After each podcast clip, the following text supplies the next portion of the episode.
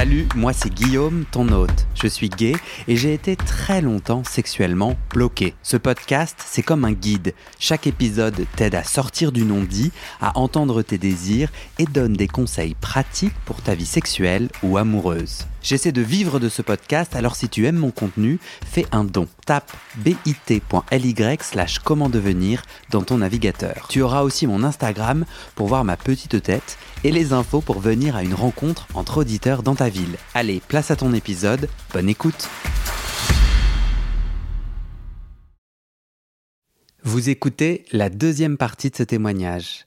Pour retrouver la première partie, eh ben, c'est l'épisode précédent. Facile ça me donne envie de te raconter une anecdote. J'ai hérité aussi d'un tabou et je trouve ça vachement intéressant de te raconter. Moi, ma famille, elle n'est pas homophobe. Il y avait peut-être eu une ou deux insultes d'enfants, ça a glissé, on est frères et sœurs et tout, c'était. Mais en vrai, c'était le silence, qui en fait est une violence extraordinaire. Et ce silence hérité, euh, depuis un an, je creuse du coup en posant tout un tas de questions à ma famille sur bon bah suis-je le premier homosexuel de la famille? La réponse c'est non. Le frère de mon grand-père était homosexuel. Euh, et pour la première fois l'année dernière, je sors du silence. Et ça que je trouve vachement intéressant. Mais j'ai posé une question toute bête à mon oncle. Mais euh, tu peux me raconter euh, Et la question toute bête, c'était Mais il avait un, un amoureux ou? Et là, mon oncle répond immédiatement, mais sans hésitation Bah oui pendant plusieurs années. Euh, il s'appelait Michel. Euh. Et moi, ce qui me frappe là-dedans, c'est comme la puissance du silence qu'on ingère et qui fait que moi, je pose pas de questions, et la facilité, enfin, toutes les informations ensuite. Donc, du coup, j'ai lancé une grande enquête euh, et j'ai découvert plein de trucs. Et en fait, je suis allé à la rencontre du tabou et du silence homophobes parce qu'en fait, ils étaient mal à l'aise, c'était un autre temps, nanani, nanana. Mais en fait, c'est profondément impactant pour moi. Donc, je comprends pourquoi je me suis tu et je comprends aussi que comment tu veux grandir quand tu as zéro référence et zéro mot MOTS sur cette part gigantesque de toi. Tu vois ce que je veux dire? Euh, et, et, ce que je trouve, et après, du coup, je excuse-moi, mais je te dis un dernier truc. Après, tu me dis si tu veux qu'on aille plus dans le détail de cette histoire du grand-oncle, qui est disponible sur mes autres podcasts. Non, c'est une blague. euh, non, non, c'est pas vrai. J'ai pas encore réussi à la raconter et tout. J'aimerais trop, mais j'ai pas encore réussi. Euh, c'est que j'ai un secret de famille, c'est que ce grand-oncle, pour la petite anecdote, moi, la famille du côté de mon père, très grande famille, plein de frères et sœurs et une grande majorité a vécu dans le même immeuble, à Paris, depuis les années 30. Donc ce grand-oncle, c'était pas genre, ah ouais, de loin, on sait pas, il vivait au cinquième. Ok?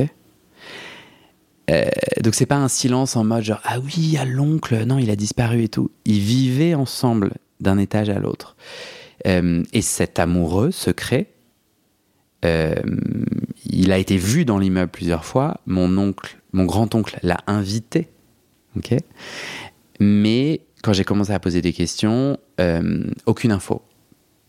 J'ai jamais. Donc je me suis. Je suis en train de chercher cet homme.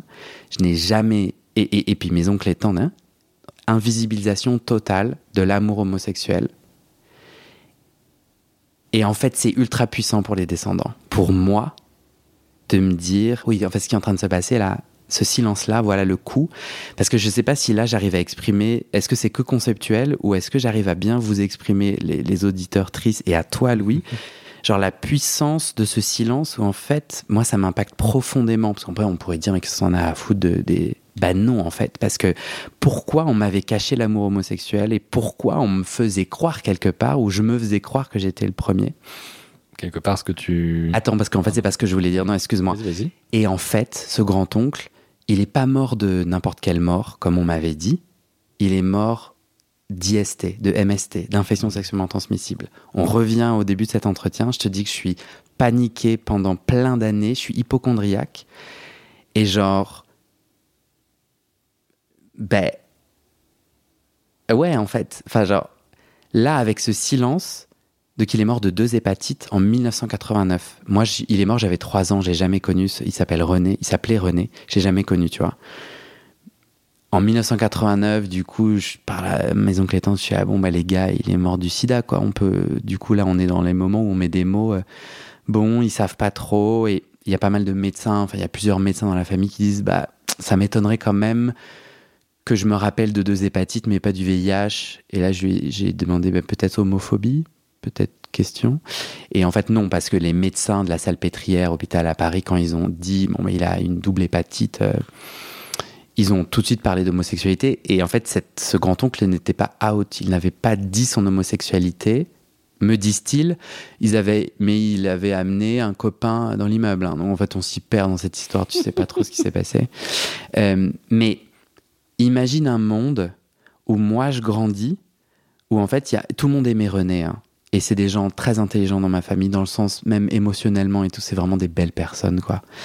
Euh, imagine un monde où ils sont là. Attends, il est mort super jeune, d'une d'IST. Genre, bah, du coup, faut qu'on s'enfin. De fait, on est informé parce qu'on est touché par ça.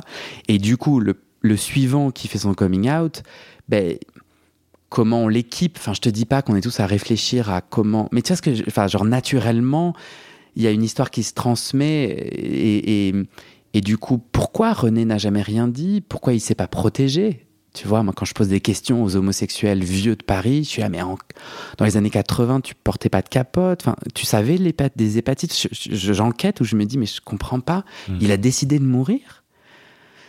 Ou bien, tu vois, c'était quoi son deal et tout? Et, et moi, ça me frappe d'être né dans le silence d'être né homosexuel dans le silence.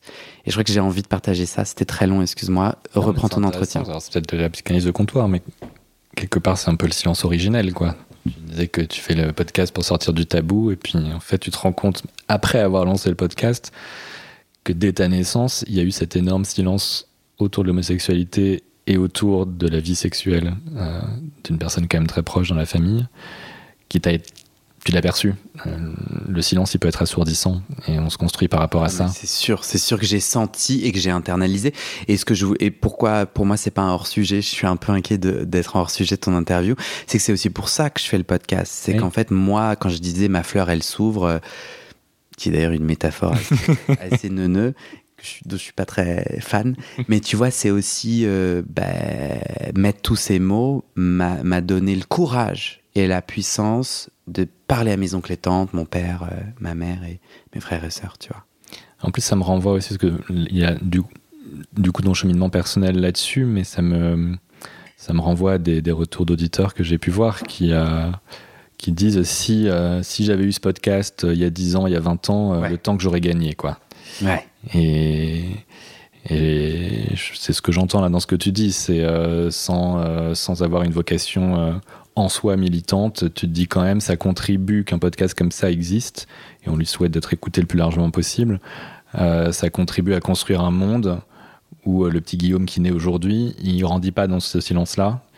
Et il risque pas, du coup, d'en subir les extensions, d'en subir les, les, les, reproductions, les schémas qui se reproduisent. Et puis un monde où euh, une sexualité coincée, interdite, empêchée, c'est tout un intime qui a du mal à marcher, tu vois. Mm. Je dis pas qu'on est que des êtres sexuels, mais moi je pense que du coup, tu vois, quand t'as un pilier qui est branque-ballant ou qui, qui pourrit, c'est tout ton rapport à toi, ton corps, à l'autre, aux autres. Et, et, je reviens tu vois, à mon exemple de euh, les, les, les, les, personnes qui, quand elles draguent, sont ultra lourdes, les personnes qui comprennent pas ce que c'est le consentement, les personnes qui sont violentes. Euh, je crois que c'est des piliers qui ont pourri. C'est clair. Et, et, je pense qu'en fait, euh, après, tu rajoutes, euh, euh, ben, grâce à ces piliers forts d'intime, c'est ta vie publique. C'est l'artiste, l'entrepreneur, la caissière, la le bibliothécaire. T'es un meilleur bibliothécaire. Tu sais ce que je veux dire? Je crois vraiment que ton métier, ton rapport à toi et aux autres est transformé et le petit sujet de la sexualité est plus grand. Eh bien sûr, parce que quand, quand un sujet aussi central, tu es habitué à le taire, quelque part tu te construis en, en ayant l'habitude de te taire tout court et ça contamine le reste. Et ça crée plein de problèmes. Mais euh, c'est pour ça que je suis très sensible aussi quand, quand tu dis finalement, euh, moi, me, le sujet, c'est pas, c'est, pas, c'est pas MeToo, c'est, j'ai envie d'être déjà après le monde post-MeToo, où pour moi, je l'entends aussi comme euh, le monde où on, on, aura plus ce, mal nécessaire, hein, mais de, de, de, parler de sexualité beaucoup à travers le prisme des problèmes, des violences, mmh, mmh, mmh, mmh. et qu'on puisse enfin commencer à en parler, ce qui est le cas aussi sur ce, dans ces témoignages, sur ton podcast, à dire quand c'est bien et qu'est-ce qui fait que c'est bien. En fait, ça tout bêtement, étrangement, on en parle assez peu. Euh, et ça, c'est quand même hyper enthousiasmant quand on entend ça. Et, et je dis bien quand c'est bien et comment c'est bien, c'est-à-dire pas quand c'est la performance. Quand c'est ça me fait du bien, on revient à cette notion de bien-être et tout. Donc ça, moi, j'ai envie que ça, ça, nous amène peut-être à la suite de la discussion. De, euh, donc ça, on a, je pense qu'on a pas mal vu tous les pourquoi. Euh, maintenant, ça va, ça va, faire deux ans que tu enregistres ce podcast, mm-hmm. si je dis pas de bêtises. Est-ce que tu, tu sais dire euh, l'impact qu'a ce, ce, podcast euh, depuis que tu l'as lancé à la fois tu l'as déjà un peu évoqué pour toi, mais mm. euh, à quel point ça t'a fait évoluer et est-ce que tu as des, suffisamment de retours Encore une fois, soit des auditeurs, soit des personnes qui sont venues. Euh, sur est-ce que ça leur a apporté quelque chose et quoi? Hier, tu as un auditeur qui m'a dit Ah, c'est génial, après chaque épisode, ça crée des conversations avec mon mari. Hmm. Et c'est marrant, je sais pas pourquoi. C'est parmi beaucoup de témoignages, euh, le fait que des couples donc là, par exemple, c'est deux hommes euh, et, qui sont en couple exclusif, c'est-à-dire qu'ils ont des rapports sexuels entre eux, enfin, mm, ce qu'on connaît, qui est plutôt. Et, et je sais pas, hier, en tout j'étais là, mais c'est génial! Mm, et mm, du coup, il y a beaucoup de. Il y a beaucoup de retours euh, de personnes plus âgées qui disent euh, si j'avais eu ça, il y a ce que tu as dit tout à l'heure, si j'avais eu ça il y a 10-20 ans, euh, et il y a beaucoup de retours de personnes en souffrance qui disent, en souffrance et isolées, qui disent, ben moi en fait, j'ai pas de, j'ai pas de pote gay avec qui partager ça. Et puis j'ai pas envie d'en parler, quoi. Enfin, c'est, super dur d'en parler. Et du coup, ils trouvent là-dedans, dans le podcast, un espace d'échange euh, après, l'impact sur moi, je viens de le raconter en entier, quoi, parce que moi-même, ça bouge. En fait, ça, ça transforme ma famille. Et, avec plein d'impacts positifs de, tu vois, de toutes mes recherches, de, de toutes les, discussions intimes que, le, que, je, dé, que, je, que je débloque. Il euh, y, a du rejet, il y a de l'incompréhension, il y a de la violence. Quand même, ouais. Quand même il y en a. Dans ta famille, tu veux dire Ouais, uniquement des personnes de, de la génération précédente. Mhm. Euh, mais principalement, je retiens, genre, j'ai vraiment de la chance. Parce que, euh, parce que euh, mon papa, tu vois, il m'a dit, j'ai compris. Bon, tu connais pas mon papa du coup, euh, mais tu vois, il était là. Ben, bien sûr, tu as été harcelé. Oui, ça y est, j'ai Enfin, il, a, il c'est marrant, il, a dit j'ai compris et j'entendais ça y est, j'ai compris. Et je, voyais à son visage qu'il il avait fait le taf d'empathie. Il était venu à cet endroit-là parce que j'ai eu beaucoup de gens qui m'invitent à questionner. Oh, c'était un autre temps. Et, je suis là. Mais en fait, genre, je suis en train de te raconter un truc. Pourquoi tu essaies de le diminuer? Viens avec. Enfin, c'est très dur, hein, mais et, mon père, tu vois, qui a été. Euh, euh, qui, tu vois, est pour moi l'incarnation de l'élite. Euh, c'est un homme, chef d'entreprise, blanc, riche. Il a fait Polytechnique. Son père a fait Polytechnique. Des os pour les secs, mais. qui a vraiment du pouvoir et, pour qui les cartes, il a fait le grand chelem, quoi, je pense. Ça veut pas dire qu'il n'a pas eu de, défis, ça veut pas dire qu'il n'a pas eu d'obstacles, c'est pas ça que je veux dire. Mais parmi, tu vois, tous ceux qui pouvaient comprendre, euh, je me suis dit, ou lui, ça va être un peu chaud. Et, euh, et ben non. Et non, et c'était ultra puissant. Et après, il m'a dit, papa, il retient rien. Je sais pas s'il va me détester que je dis ça, mais genre franchement, genre, euh, je, je posais, posais des questions, j'ai souvenirs et tout, c'est mort. il- il- Et on a déjeuné ensemble et il m'a dit, je me souviens ce que je t'ai dit à ton coming out et j'aurais pas dû dire ça. Et moi j'étais, mais franchement ça. Et, et- et papa il m'avait dit, euh, la seule chose qu'il m'avait dit c'est ça sera plus dur pour toi.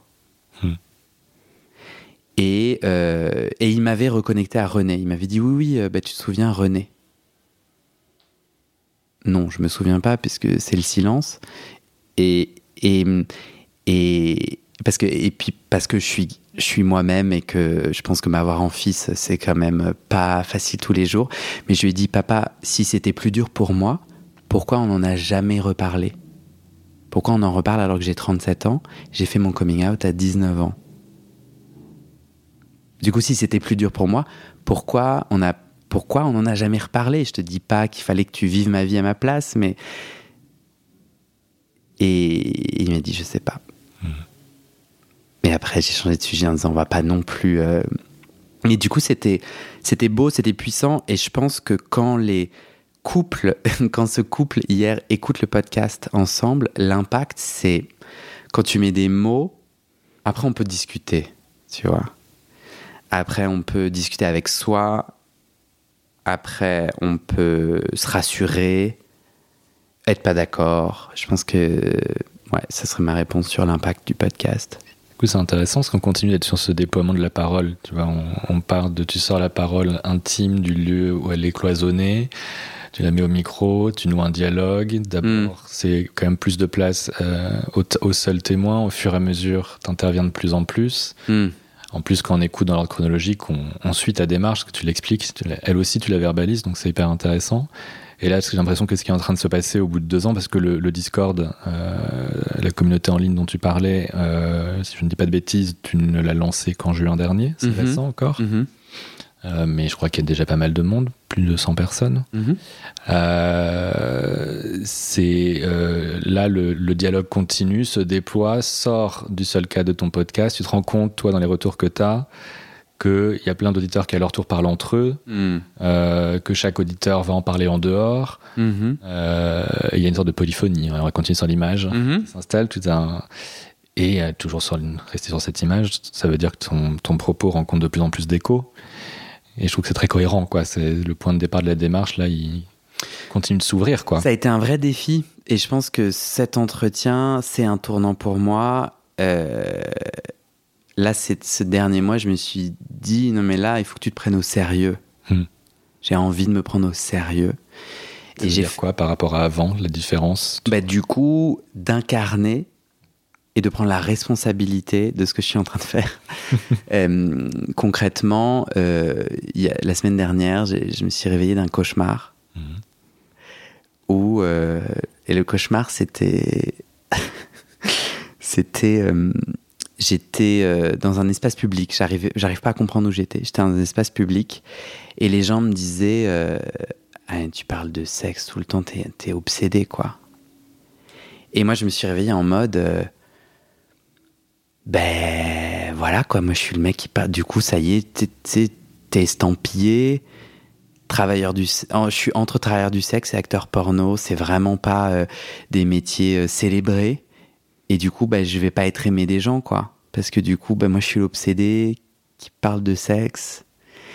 Et et, et, et en fait euh, ça paraît bizarre et tout. Je sais pas si les gens peuvent me croire mais moi au début enfin je suis pas écouté donc en fait moi je fais mes témoignages je suis dans mon ma démarche intime et c'est chouette de rencontrer des gens, ça les aide et tout, mais en fait, euh, ça marche pas, quoi. Et maintenant que ça marche, il a fallu se dire, ok, donc en fait, euh, t'as une responsabilité et t'es un personnage public et euh, et t'assumes. Et du coup, si t'assumes, quand Louis te propose d'en parler dans la newsletter de l'ESSEC, tu dis oui, et puis même tu vas aller me chercher d'autres journalistes. tu vois, comme j'ai une voix bienveillante avec moi-même. non, mais tu vois, du coup, je suis en train de démarcher des journalistes et je suis en train de dire, ok, en fait, il y a un vrai projet et moi, je le porte. Euh, à ce propos j'en profite on va faire de la retape on va faire une petite relance à l'essai allez je vais pas dire son nom repreneur de Tétu rien que ça ouais. euh, qu'on aimerait beaucoup qui parle de, de ton podcast. C'est vrai. Donc s'il nous écoute aujourd'hui, Ah, Il y a un jamais, alumni sec qui a Voilà. C'est quand même pas la moindre des entrées. Mais ouais. Donc si cet alumni sec euh, est intéressé par le podcast et nous écoute, qu'il te contacte ou qu'il me demande ton contact. Voilà, parenthèse pour la retape. Ah, ah, Moi, j'espère que je n'ai pas cassé ton flow. non, non, pas du tout, mais je te remercie. Mais il y, a un- ouais, il y a un vrai enjeu à, à porter cette parole. Et en fait, ça nécessite. euh, et je crois que c'est sur la même lignée que, que le coming out. C'est sur la même lignée que ce moment vertigineux où je vais voir la personne que j'aime ou la personne avec qui j'ai envie d'avoir un rapport sexuel et que j'ose lui dire j'ai envie que tu me fasses ça, j'ai envie de te faire ça. Tu vois ce que je veux dire? La puissance. Et moi, je trouve ça vertigineux encore aujourd'hui. Encore aujourd'hui, hein, parce que moi je le fais au micro, mais dans mon intime, d'arriver à verbaliser mon désir est vertigineux. Et c'est ce même vertige, tu vois, le moment où le podcast se développe. euh, tu vois, de rester aligné. Ok, pourquoi je le fais? Comment je le fais? Et on y va. Alors c'est vrai que, ceci étant sur ce point en particulier, c'est quand même... Il y a quand même un endroit... Enfin, un endroit différent pour toi par rapport à tout ce que tu fais témoigner, c'est que toi, t'es pas anonyme. Mais ça m'amène à une question que tu, tu m'as, tu m'avais posée et que je trouve vachement intéressante, c'est de dire bon et que des gens me disent ouais mais euh, euh, en fait euh, j'ai pas envie de partager mon intime, mon intime c'est à moi. Et moi je dis oui. En fait, dans ce nouveau chapitre où je me prends en sérieux et que je suis un personnage public, c'est, très, mais tu vois entre guillemets, en fait, je fais bien la différence entre le silence que je choisis et le silence qui cache et qui casse. Donc moi, je dirais que 80% de ma vie sexuelle, je ne la raconte pas au podcast. Je suis pas prêt. C'est mon jardin intime. J'ai pas envie de la, partager. Et ça, on kiffe. Moi, je suis pas du tout pour un monde où on est obligé, la, transparence obligatoire. C'est pas du tout ça mon, délire. Et, et d'ailleurs, j'invite pas du tout mes, mes témoignages, les invités. On fait un pré-entretien et ils choisissent les petits morceaux d'intime qu'ils décident de verbaliser parce que c'est puissant. Mais il y a tout un tas de trucs qui me disent hors micro, euh, qui est de, leur jardin intime, bon, bah, qui me partagent, mais tu vois, et, c'est très différent et très important de souligner les deux parce que souvent c'est une attaque faite à euh, parlons plus de sexualité, euh, bah, c'est la fin de l'intime, tout doit être dévoilé, tout doit se dire. Mais non, c'est pas ça. Est-ce que le silence cache et casse ou est-ce que le silence, le oula, le silence prend soin, tu vois? C'est une critique que tu as reçue de. Je sais pas, de. euh, là, ce que tu disais à l'instant, euh, de. euh, ah, ce monde où on dit tout, on ne cache plus rien. cette injonction à la transparence, est-ce que tu as été accusé de voyeurisme par certains ou pas du tout? Oui, ouais, ouais, bien sûr. Alors moi, c'est une petite voix dans ma tête aussi, hein, donc il y a moyen que... Enfin, tu vois, c'est rare que les gens malpaguent sur les réseaux ou par email, euh, c'est rare en fait. euh. Ce qui est déjà, je trouve, euh, le signe que tu fais bien le job. De toute façon, je le trouve personnellement, mais moi, ça le confirme parce que sur les réseaux, on se fait alpaguer, quoi. Et particulièrement quand on fait pas les choses bien. Ah ouais Donc je pense qu'à partir du moment où tu, rends ton travail visible, tu pourrais être facilement attaqué par des personnes malveillantes là-dessus. S'ils le font pas, c'est que c'est pas très attaquable. Moi, c'est mon suis- avis personnel. Ouais, non, je pense pas du tout. Je pense que je suis pas très gros. Ouais. Euh, et que, en fait, euh, je crois que dans la responsabilité que je prends aujourd'hui, c'est que euh, il y a une double responsabilité. La première, c'est je prends soin de moi et je prends soin des invités. Donc voilà, je fais attention. Est-ce que c'est, est-ce que tu gardes silencieux des parts de ton intime et c'est bon pour toi? Qu'est-ce qui est bon pour toi? Qu'est-ce qui ne l'est pas? Vraiment le consentement du témoignage. Parce que du coup, moi, je suis très mal à l'aise avec l'idée un peu journalistique de faire ah ouais? Et du coup, elle est morte. euh, des trucs un peu où tu vas chercher. euh, moi, j'ai pas du tout envie de ça. C'est pas du tout mon délire. Et puis, je me sens pas bien. Je sens que la personne n'est pas bien. Et donc, c'est premièrement. Deuxièmement, euh, comment je prends soin de moi en tant que personne qui peut être attaquée? Parce qu'en fait, je- je suis vraiment dans des sujets ultra polarisants. Euh, parce que je pense qu'il faut que je sois responsable. Je crée du contenu et à tout moment, ça. Internet m'a montré que ça peut exploser, tu vois, d'une façon. euh, Et du coup, ça m'amène à un niveau de responsabilité moi, je travaille beaucoup à l'intuition, à l'instinct, à ce qui est vivant pour moi, un peu genre euh, artiste, nana. Et je suis là, ouais, t'es sympa, mais en fait, t'as une responsabilité de discours, t'as des gens. Et tu vois ce que je veux dire? Et avant, j'étais là à poster mes, mes, épisodes en mode non, mais en fait, je fais bien ce que je veux. Et là, aujourd'hui, je me dis bah non, en fait, tu fais pas bien ce que tu veux. Et là, ça change quoi, du coup, dans ta pratique de, de ce podcast et dans ce que tu as envie d'en faire à l'avenir? Euh, Eh bien, euh, il faut que je. J'ai envie d'être fort à l'endroit de mes réactions par rapport à l'intime. L'auditeur dont je parlais plus tôt, qui euh, du coup dit. Euh, tu vois, je viens de sortir un épisode où, où je raconte de façon assez crûment des expériences sexuelles et j'explique. C'est l'épisode qui s'appelle Libération sexuelle, mes cinq premières fois.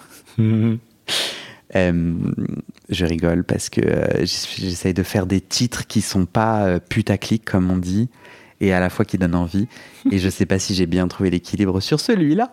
mais et, tu vois, c'est pour moi vachement un moment de coming out où je, où, je, où je raconte. Et tu vois, dans ma tête, je me dis, ah là là, mais si cette famille écoute et tout, ah là là. Et puis. Cette famille? Quelle famille? Ma famille, pardon. Hum. Euh, et puis nanana. Et euh, Attends, justement, il voit, il voit le titre. C'est ça. Moi, a priori, bon. franchement, euh, on est bien d'accord. Mais en tout cas, j'ai tout ça dans la tête. Et il m'attaque à cet endroit-là où je suis souvent attaqué et où, en fait, il y a d'autres auditeurs sur le Discord qui ont dit Mais j'ai l'impression d'entendre un hétéro. J'ai entendu ça mille fois. Je suis là, c'est ça. Et j'ai répondu à chaud à son message. Et je suis pas sûr d'avoir bien fait. ma réponse n'est pas du tout agressive, etc., mais elle est très véhémente et elle laisse peu d'espace au dialogue. Et je recadre d'une façon qui laisse pas d'espace au dialogue. Et, qu'est-ce qui change quand le projet me dépasse? C'est qu'en fait, j'ai envie de créer une maison où tout le monde est bienvenu. Et en fait, moi, quelqu'un qui dit ça, j'ai envie qu'il soit le bienvenu et qu'il se sente bienvenu euh, parce qu'il dit qu'il a écouté presque tous les épisodes, donc il n'est pas là par hasard. Et j'ai trouvé que j'avais été blessé à un endroit où j'avais peut-être agi trop vite. Et donc j'ai besoin d'utiliser mon intime pour quand même me connecter intimement et profondément, et à la fois pas me laisser embarquer par mes émotions. Mmh. Euh, et à la fois me laisser aussi être authentiquement moi, quoi. Donc, euh, au fond, j'ai l'impression que tu es en train de. Comme tu, tout à l'heure, tu. Je sais plus le, le terme que tu employais, mais. Euh, là, il y a, peut-être une, euh, une, casquette supplémentaire qui s'ajoute avec le, développement de ce Discord et plus largement de cette, de cette communauté. Je crois aussi, peut-être qu'on en reparlera, que tu te demandes si tu lancerais pas des événements en physique, entre guillemets, pour se rencontrer, parler en vrai entre auditeurs. Mm. Euh, euh, je crois d'ailleurs que tu, tu avais testé quelque chose euh, là-dessus en juin dernier, aller voir un groupe de parole dans, dans un centre LGBT, ouais, des souvenirs, ouais, je sais pas ce que ça a donné. Genre, il des cercles de parole. Cercles de parole, voilà. Est-ce que du coup, ça, ça voudrait pas, ça ne veut pas dire que tu rajoutes comme casquette celle d'animateur de communauté où là, effectivement, on sort du contenu, mhm, on, sort de la rencontre one-to-one, et effectivement, c'est une, autre, une autre responsabilité, il y a plein de gens, et est-ce que c'est quelque chose. Euh, bah ouais, ouais, bien sûr. Bien sûr. Et, euh, et moi, je sais que je, moi, je sais que je veux être entrepreneur, artiste. J'ai pas envie d'être thérapeute. Mhm. Donc, j'ai pas du tout envie de, tu vois, de d'être thérapeute quoi mhm. et de, de, lancer des cercles de parole euh, où moi je suis thérapeute dedans. Mais euh, mais bien sûr il y a cet enjeu de multicasquette et c'est ça que je trouve passionnant c'est que du coup le projet évolue ça j'adore ça et et je crois que un des gros enjeux dans cette évolution et je trouve ça assez intéressant de partager ce concept moi j'ai des problèmes de surperformance. En gros je suis un gros angoissé de la vie et je travaille énormément. Mhm pour gagner ma valeur. Et moi, euh, donc il y a un livre en anglais qui s'appelle The Velvet Rage. Il n'a pas été traduit et c'est un psy américain qui a conceptualisé l'idée que en grandissant différent, il y a des mécanismes de compensation en, grandissant différent et gay et du coup tu perds tout un tas de points trop efféminé, t'aimes pas les, les- le bon genre, et puis, puis tu perds de la valeur sociale quoi, quand tu te fais insulter et tout. euh. Et alors, si t'aimes être pénétré, là, tu, tu tombes, tu tombes, tu tombes. Et il y a un vrai mécanisme que moi, je vois à l'œuvre dans mon entourage et chez moi, euh, en, moi, de compensation où, du coup, euh, moi, je suis dans l'hyper-performance perpétuelle, quoi. C'est jamais assez, c'est jamais assez bien, il en faut toujours plus. Et du coup, je m'éparpille, je m'épuise, et je suis dans des cycles de burn-out où, du coup, euh, où, du coup, euh, bah, je suis dans des cycles de burn-out, quoi. Bon, petit burn-out, euh, ça fait longtemps que je- j'ai appris à gérer ça, mais euh, en fait, c'est pas si déconnecté de l'enjeu que je découvre avec le podcast. C'est quand, du coup, grâce au podcast, j'ai lu ce livre et puis j'ai envie d'en faire quelque chose pour un épisode. Et je lis ce livre et je me dis, mais, mais c'est moi là qui décrit. Et je me dis, euh, et, très souvent, tu vois, quand j'essaye d'arrêter, et quand j'essaye d'arrêter de travailler, et je me dis, bah là, Guillaume, c'est le moment où tu changes ta vie. Il est 19h, tu t'arrêtes. Je n'ai pas d'enfant.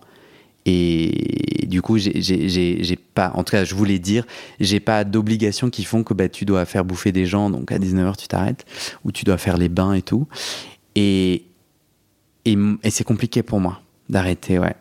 Et, et c'est compliqué parce que euh, j'ai puisé énormément de valeur dans cette performance. Et le moment où papa me dit ce qu'il m'a dit, ce que j'ai dit tout à l'heure, hum, et le moment où mon entourage et les gens qui m'aiment sont empathiques et me disent j'ai pigé et euh, me célèbrent pour qui je suis et non ce que je fais, ben moi c'est une différence gigantesque. Je fais un pont et tout et ça apparaît un peu genre ah bon mais c'est quoi le rapport? Mais moi j'ai senti un truc profond parce que aussi je viens d'une famille de performance, euh, d'élite, de grandes écoles avec des gens qui ont fait des carrières brillantes. Et moi, mes parents, papa et maman, ont bossé et adorent bosser. Et ils ont élevé trois enfants, plus euh, s'ils ont eu mille boulots. C'est plus maman qui nous a, qui, qui est, faut être quand même honnête. Je pensais, euh, qui a eu huit boulots à la fois. Et mais, mais ils nous ont donné vraiment une culture de. euh, et puis, c'est des perfectionnistes. euh, et puis, c'est aussi jamais assez, quoi. Ils m'ont transmis ça. Et c'est vrai que bah, quand, je, quand je raconte ma vie à papa, comme je peux pas lui raconter le côté gay, non pas que j'ai envie de parler de sexualité avec mon père, mais il y a du coup, depuis notre conversation, tout un univers que je peux lui raconter euh, euh, de films, de documentaires, de recherches, tu vois, mes recherches euh, autour du podcast. Euh, bah, du coup, je lui racontais mes, ce que je gagnais comme prix, ce que je gagnais comme argent, ce que, comment je développais des trucs et des machins. Tu vois, j'étais dans la performance comme un langage commun pour être aimé. Et, et ça, c'est profondément à l'endroit de, de l'identité, de, de mon cheminement de, d'homosexuel. J'en suis persuadé. D'accord. Mais du coup, je vais. Pardon, je ne fais pas le lien avec ce dont on partait, qui était. euh, Pour la suite, Voilà, pour la suite, du coup, faut que je sorte. d'animateur de communauté. il faut que je sorte de cet automatisme de surperformance et de c'est c'est une burn-out. entrave à. euh, Ah bah, de ouf. Mais non, mais mon projet, il va pas, il pourra pas tenir hein, sur la distance. Ça sera pas possible. En fait, si, si l'hyperperformance fait que je, je sais pas bien me régénérer, je sais pas me détendre. Enfin, c'est vraiment compliqué pour moi.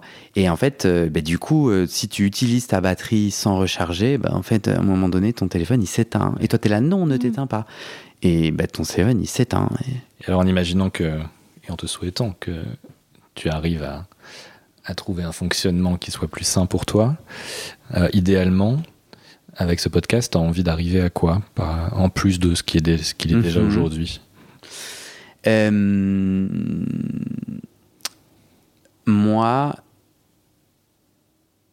j'ai envie de créer et de m'épanouir. Et en fait, c'est pour ça, et, c'est tout un chemin euh, d'ego, d'assumer, que en fait, euh, tu sais, y a cette question, je trouve qu'il y a d'autres gens qui auraient pu répondre, aider plein de gens. Et moi, je suis là, bah, la vie m'a appris que tu peux pas aider les gens sans leur consentement, que c'est un, une métrique. Alors pour les gens comme moi qui adorent la performance, les métriques, euh, c'est ma passion.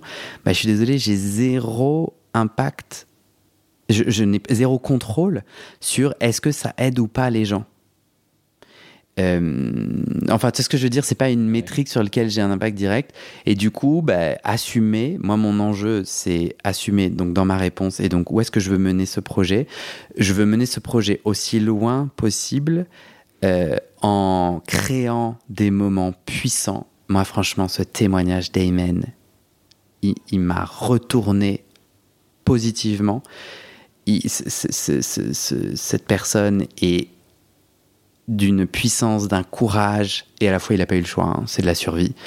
Et après, ça se termine bien mieux, pardon, ça se termine mieux, même si c'est encore très compliqué. Et, et ça retentit, enfin, c'est vraiment un moment puissant. Il y a plein d'autres moments puissants, euh, euh, dérangeants. Donc moi, j'ai envie de continuer à créer des moments qui font réfléchir, qui me font réfléchir et qui prennent soin j'ai vraiment envie que ça soit des moments où tu ressortes euh, quand même. Il y a certains épisodes où je pense que ça marche pas bien, Ouais. mais ouais, mais où j'ai pas réussi, tu vois. J'ai pas réussi, euh, euh, mais il y a d'autres où j'ai vraiment réussi, donc j'ai envie de continuer ça. Et euh, et moi que ça me fasse vibrer parce que c'est ça qui aide. En fait, c'est je mets la bonne énergie dans ma locomotive et hop, j'embarque d'autres gens. Donc en fait, euh, dès que je me mets dans les wagons et que j'arrête de conduire la locomotive et de foutre l'énergie, je prends soin du wagon, mais on- le train s'arrête. Et tu parlais également des, des cercles de parole tout Ouais. à l'heure. Donc ça, ce serait concrètement, ce serait quoi? Moi, mon rêve, mais ça fait plusieurs mois que j'en parle et je sais pas si je vais y arriver et tout, mais mon rêve, c'est que petit à petit la communauté grossit et que en fait c'est tous ces personnes-là sont délicieux. Non mais j'idéalise, je les connais pas tous, mais genre je trouve que quand même il y a plein de gens géniaux là-dedans euh, à leur façon de partout. euh, euh, c'est que francophone, mais et je, je rêverais que des gens disent moi j'ai envie j'ai envie de créer des nouveaux trains avec des nouvelles locomotives et notamment que des gens m'aident à porter et même à conduire de façon autogérée des cercles de parole.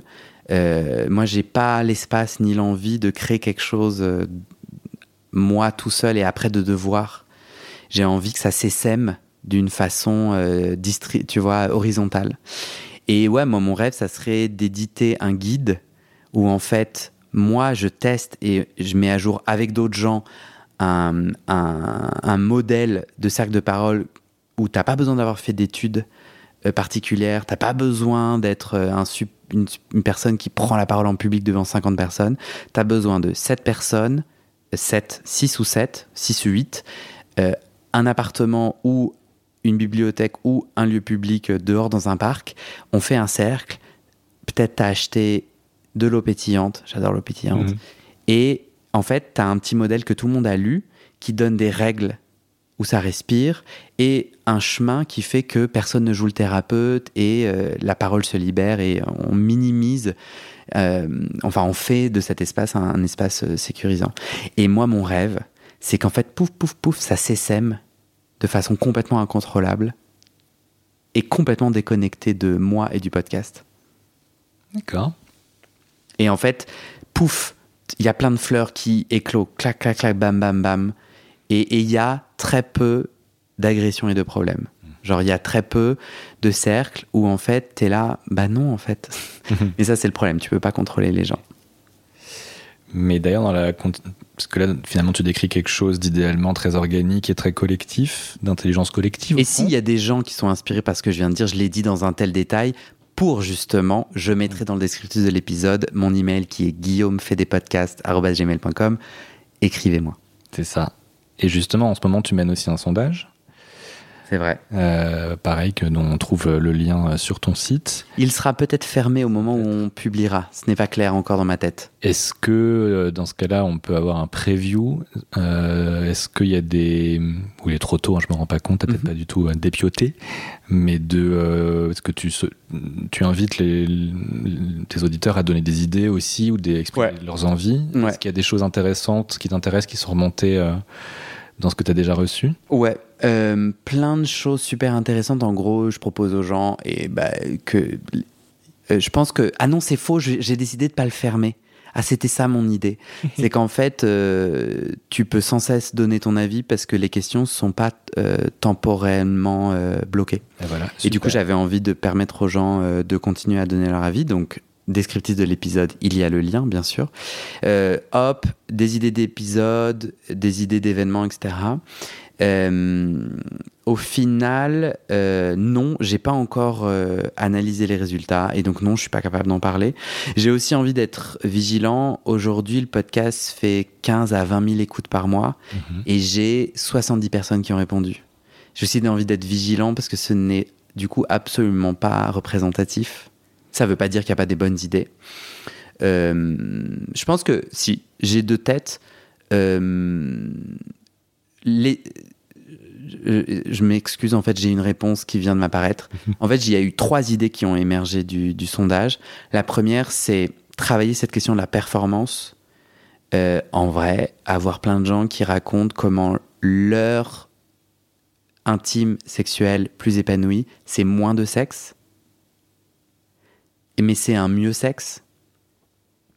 Et je pense que j'ai expliqué dans le menu détail mon billet avec la performance et je pense que ça se ressent parfois dans le podcast parce que moi j'adore les aventures, parce que j'adore faire tout un tas de trucs et j'ai envie que des gens qui sont là, euh, j'ai envie d'être caressé. Et après, qu'on se chuchote dans l'oreille. Et en fait, je me sens pas bienvenue dans ton podcast parce que j'ai l'impression de devoir euh, hurler. euh, et en fait, moi, juste, je chuchote. Et, j'ai et ça, j'ai envie de faire un travail là-dessus sur la sexualité. Donc, le fait euh, ben, d'avoir découvert qu'il y a pas de, il y a de la joie à ne pas avoir de désir sexuel. Et j'ai envie de faire un travail sur euh, ça. Deuxièmement, j'ai envie d'avoir des hommes de plus de 60 ans. Là, j'ai un gros, j'ai raconté l'histoire avec mon, mon grand-oncle qui m'en fait me fait revisiter toutes les années SIDA. Et en fait j'essaie d'imaginer sa vie comme je ne sais rien de lui qu'il n'a j'ai j'ai trouvé ses journaux intimes mais il n'a hum, rien écrit sur ça sauf un truc. Mais je- il faut continuer à écouter mes podcasts un jour ça sortira. Mais là si je commence à te le raconter ça fera pas de sens. Enfin en tout cas ça sera trop long. Mais du coup j'ai envie en fait tout ce que je t'ai raconté sur euh, le grand-oncle me fait me rendre compte qu'en fait, j'ai des, j'ai des grands-oncles. En fait, les hommes et les femmes et les personnes qui me permettent aujourd'hui d'être l'homosexuel que je suis, en fait, ils ont œuvré et on n'a peut-être pas un lien de sang, mais on a un lien historique et on a un lien de fratrie, ou de, de communauté. Et en fait, tu vois, aujourd'hui, moi, je prends en préventif une pilule qui fait que je ne peux pas avoir le VIH lors d'un rapport sexuel. Euh, Donc là, on parle de la PrEP. la PrEP, ça, ça n'aurait pas été possible si énormément de personnes trans, gays et queer se sont pas battues avec les gouvernements, les laboratoires pharmaceutiques, au moment où euh, tout le monde mourait du sida dans le silence et le, et le, dédain tu vois, qui existait dans les années 80. Et tu vois, j'ai réussi là à croiser un homme de plus de 60 ans qui me raconte, qui me dit, Guillaume, euh, chaque dimanche, j'allais à un enterrement et, mon téléphone sonnait sans cesse de mes potes. Et il me disait, Guillaume, imagine tes potes là, gays ou queer, qui meurent petit à petit dans l'indifférence totale. Et moi, les années sida, on c'est la première fois que je l'entends. Et je me dis, ah, mais attends, mais, mais c'est profondément lié. Ma capacité d'épanouissement aujourd'hui, peut-être le passé peut me donner des clés. Il y a des trucs là, il y a un truc, bon, ok. Donc des hommes de plus de 60 ans euh, qui ont été soit impactés ou pas, hein. Euh, mais vieillir gay, c'est passionnant. Enfin, c'est passionnant pour moi en tant qu'artiste journaliste, quoi. Parce que ça va m'arriver, on peut me l'espérer. Et du coup, on fait comment? Enfin, c'est quoi le truc Il n'y a pas de schéma? Et puis moi, je vais être le premier vieux gay. hein. non, mais du coup, j'ai tout à écrire. Moi, je suis preneur d'aller voir d'autres vieux gays en mode T'as fait comment? T'as des conseils et tout. Euh, la transidentité, donc les hommes trans. Donc, moi, quelque part, de dire à mes auditeurs et de me dire à moi euh, sur le podcast Comment devenir sexuellement épanoui, qui s'adresse aux hommes gays, bi, queer et autres, ben, un homme peut avoir un vagin. J'aime bien ce petit mindfuck, ce petit un homme peut avoir un, vagin. Répète-le plusieurs fois, Guillaume, tout va bien se passer. et je suis là, bah ouais, un homme peut avoir un vagin. Euh, c'est-à-dire, euh, si jamais on a gardé à ce moment-là de l'entretien, parce que ça fait quand même un bail qu'on parle, des gens qui sont pas dans le, dans l'endroit LGBT, queer et qui comprennent ces terminologies, c'est l'idée que, en fait, notre, euh, mon pénis n'a aucun rapport avec mon genre. Et comment je le performe d'ailleurs. Donc c'est d'arriver à décorréler tout ça et de dire qu'est-ce, quel que soit ton corps et ce qu'il y a entre tes jambes, euh, tu peux t'auto-déterminer du genre qui est bon pour toi, qui te, qui te rend une, une, la personne que tu es, que tu es comme tu es chouette, comme tu as envie d'être, enfin je sais pas comment bien le dire. Et, et en plus, ce genre, peut-être que je te dis que je suis une femme, c'est vrai, et j'ai de la barbe. Et je le performe pas comme toi tu as envie, mais tout va continuer à bien se passer quand même. Et d'ailleurs, je te demande rien d'autre que d'être euh, un humain avec moi. D'ailleurs, je t'ai même pas demandé quoi que ce soit, donc tu peux aussi euh, arrêter de m'embêter. Et du coup, ouais, je trouverais ça. Et j'y arrive pas. Euh, j'ai eu, c'est intéressant, je pense. Je peux dévoiler ça. J'ai eu un homme trans avec qui j'ai eu une discussion, un pré-entretien, et qui a annulé sa participation et je pense que son annulation dit beaucoup. Alors, j'ai pas ces termes exacts, mais il disait Je me sens pas, en fait, d'être le premier. Hmm. Et je me sens pas dans un espace où euh, suffisamment safe, tu vois. Et ça, j'ai trouvé ça très hum, puissant à recevoir parce que j'étais là, putain, quel échec. Mais il a raison. Il a raison parce qu'en fait, moi, mon chemin, il a peu ou pas rencontré la transidentité. Et du coup, euh, bah, comme moi je suis un artiste journaliste, euh, dans mon cœur, il n'y a, pas eu ces endroits-là. Et du coup, je sais pas bien en parler. Je sais, tu vois ce que je veux dire? Et, je pense que ça s'entend de façon très insidieuse. Il y a du silence autour de la transidentité sur mon podcast. Le même silence que je dénonce dans ma famille. Il y a du silence qui fait que j'ai jamais dit un truc transphobe.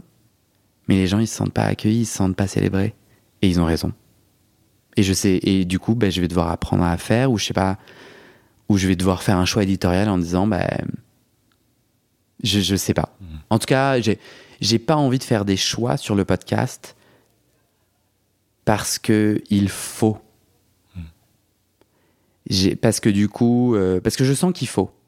Je sens qu'il y a un trou et je suis là, bah, là, Guillaume Deso, mais il y a un problème.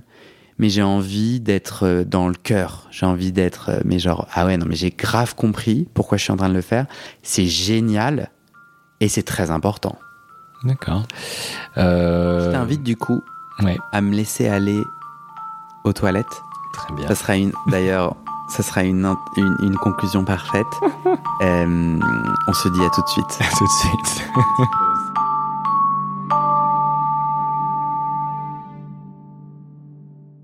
Et c'est la fin de cet épisode.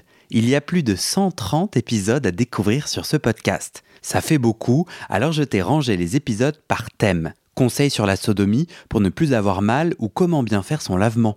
Le BDSM, la bisexualité, couple ouvert ou exclusif, le racisme, le polyamour, etc. etc. C'est génial et c'est sur le site du podcast. Tu tapes bit.ly slash comment devenir dans ton navigateur. Ah, une dernière chose, ne t'en va pas, si tu aimes mon contenu et que tu veux que ça continue mais tu ne peux pas devenir un des 400 en me soutenant financièrement, tu peux m'aider en quelques clics. Écoute bien. Il te suffit de cliquer sur s'abonner ou suivre sur la page du podcast dans ton app d'écoute et de mettre 5 étoiles. Ces petits clics qui te prennent 5 secondes, ça fait vraiment une grosse différence pour le futur du podcast. L'algorithme se met à pousser automatiquement le podcast à plus de gens.